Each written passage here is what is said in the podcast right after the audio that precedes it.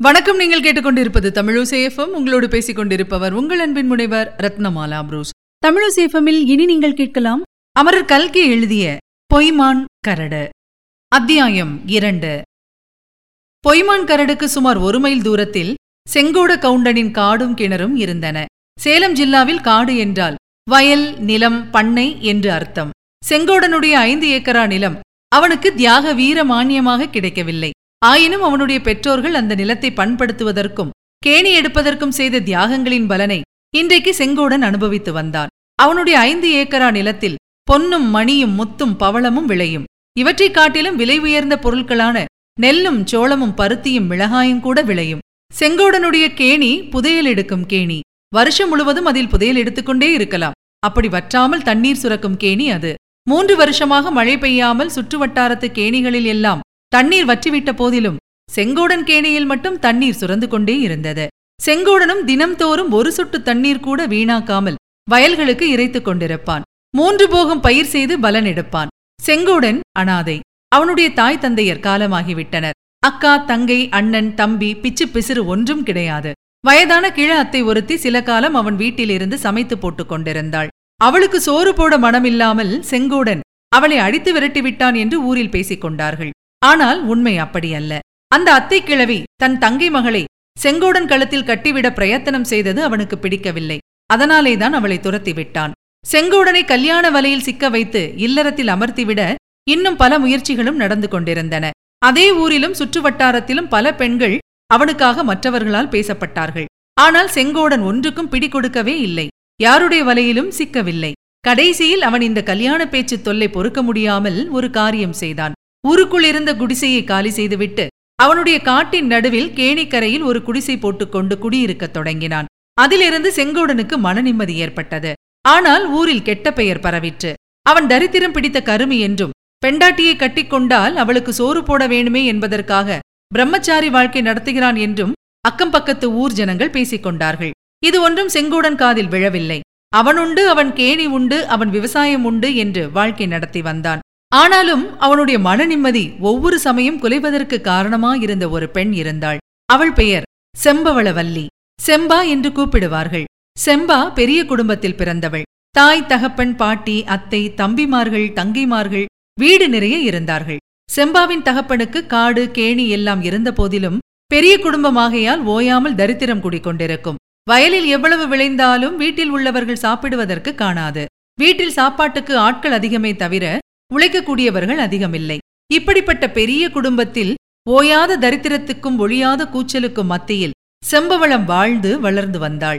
சேற்றுத் தவளைகளுக்கு மத்தியில் செந்தாமரையைப் போலவும் குப்பை கோழிகளுக்கு மத்தியில் தோகை மயிலைப் போலவும் சப்பாத்தி கள்ளிகளுக்கு மத்தியில் செம்பருத்தி செடியைப் போலவும் அவள் பிரகாசித்து வந்ததாக செங்கோடன் அடிக்கடி எண்ணுவான். இவ்வாறு தனது உள்ளத்தை கொள்ளை கொண்டிருந்த செம்பாவை கல்யாணம் செய்து கொள்வது பற்றியும் அவன் அடிக்கடி யோசனை செய்யாமல் இல்லை அவன் மனத்தில் தானாக அந்த யோசனை உதித்திராவிட்டாலும் செம்பாவின் பெற்றோர்களும் உற்றார் உறவினரும் அவனை சும்மா விடவில்லை.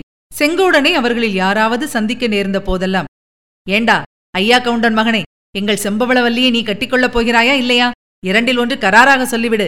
எத்தனை நாள் அவளை கண்ணி கழியாமல் உனக்காக வைத்திருப்பது? நீ இல்லாவிட்டால் இன்னும் எத்தனையோ பேர் கண்டேன் கண்டேன் என்று கொத்திக் கொண்டு போய்விட காத்திருக்கிறார்கள் என்று பச்சையாக கேட்டு விடுவார்கள் ஆனால் செங்கோடன் அதற்கெல்லாம் கொஞ்சமும் அசைந்து கொடுப்பதில்லை.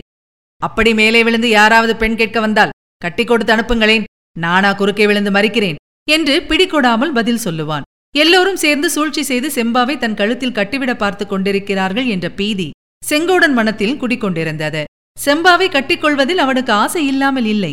பகலில் கேணியிலிருந்து தண்ணீர் இறைக்கும் போதும் சரி காட்டில் மண்வெட்டி பிடித்து வேலை செய்யும் போதும் சரி இரவில் தூக்கத்தில் கனவிலும் சரி செம்பாவின் முகமும் புன்சிரிப்பும் கண் சுழற்றலும் அவன் மனத்தில் அடிக்கடி வந்து கொண்டிருக்கும்.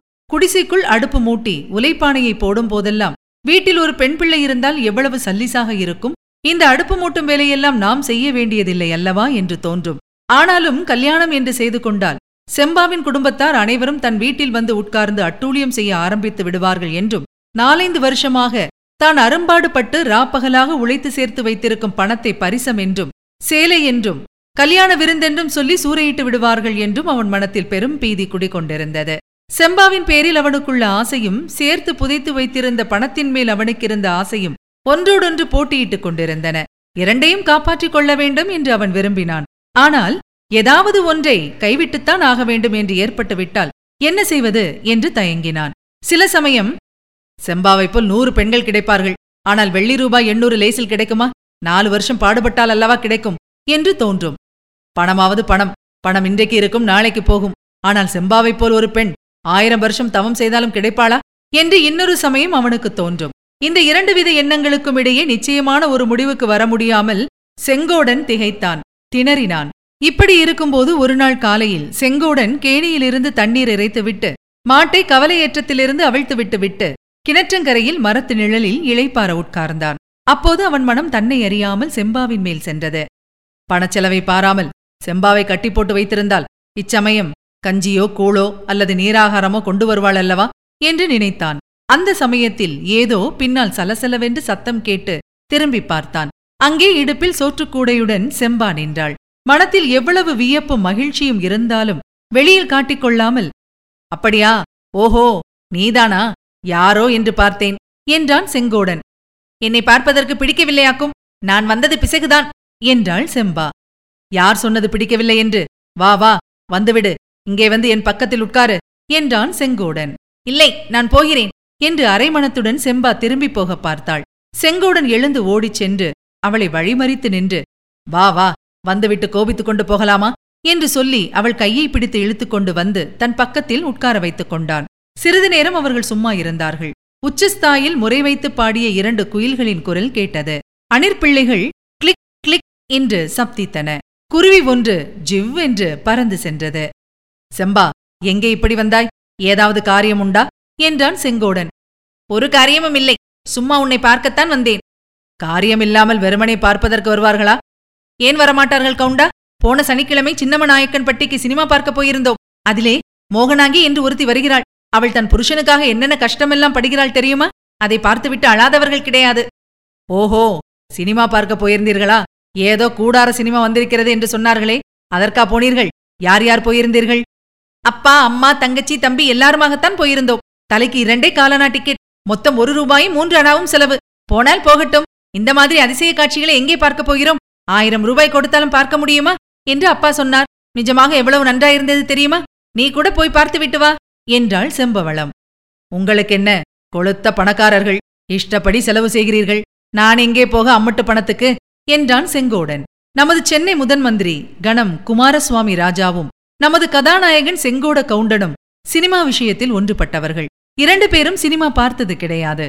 ஊர் உருப்படாமல் போய்க் கொண்டிருப்பதற்கும் காலாகாலத்தில் மழை பெய்யாமல் தேசம் நாசமாய் போய்க் கொண்டிருப்பதற்கும் சினிமாதான் காரணம் என்பது செங்கோடனுடைய சித்தாந்தம். இதுவரை நீங்கள் கேட்டது அமரர் கல்கியின் பொய்மான் கரடு. வழங்கியவர் உங்கள் அன்பின் முனைவர் ரத்னமாலா புரூஸ். மீண்டும் அடுத்த அத்தியாயத்தில் சந்திக்கலாம். இணைந்திருங்கள் மகிழ்ந்திருங்கள். இது உங்கள் தமிழோசேஃபம் இது எட்டு திக்கும் எதிரொலிக்கட்டும்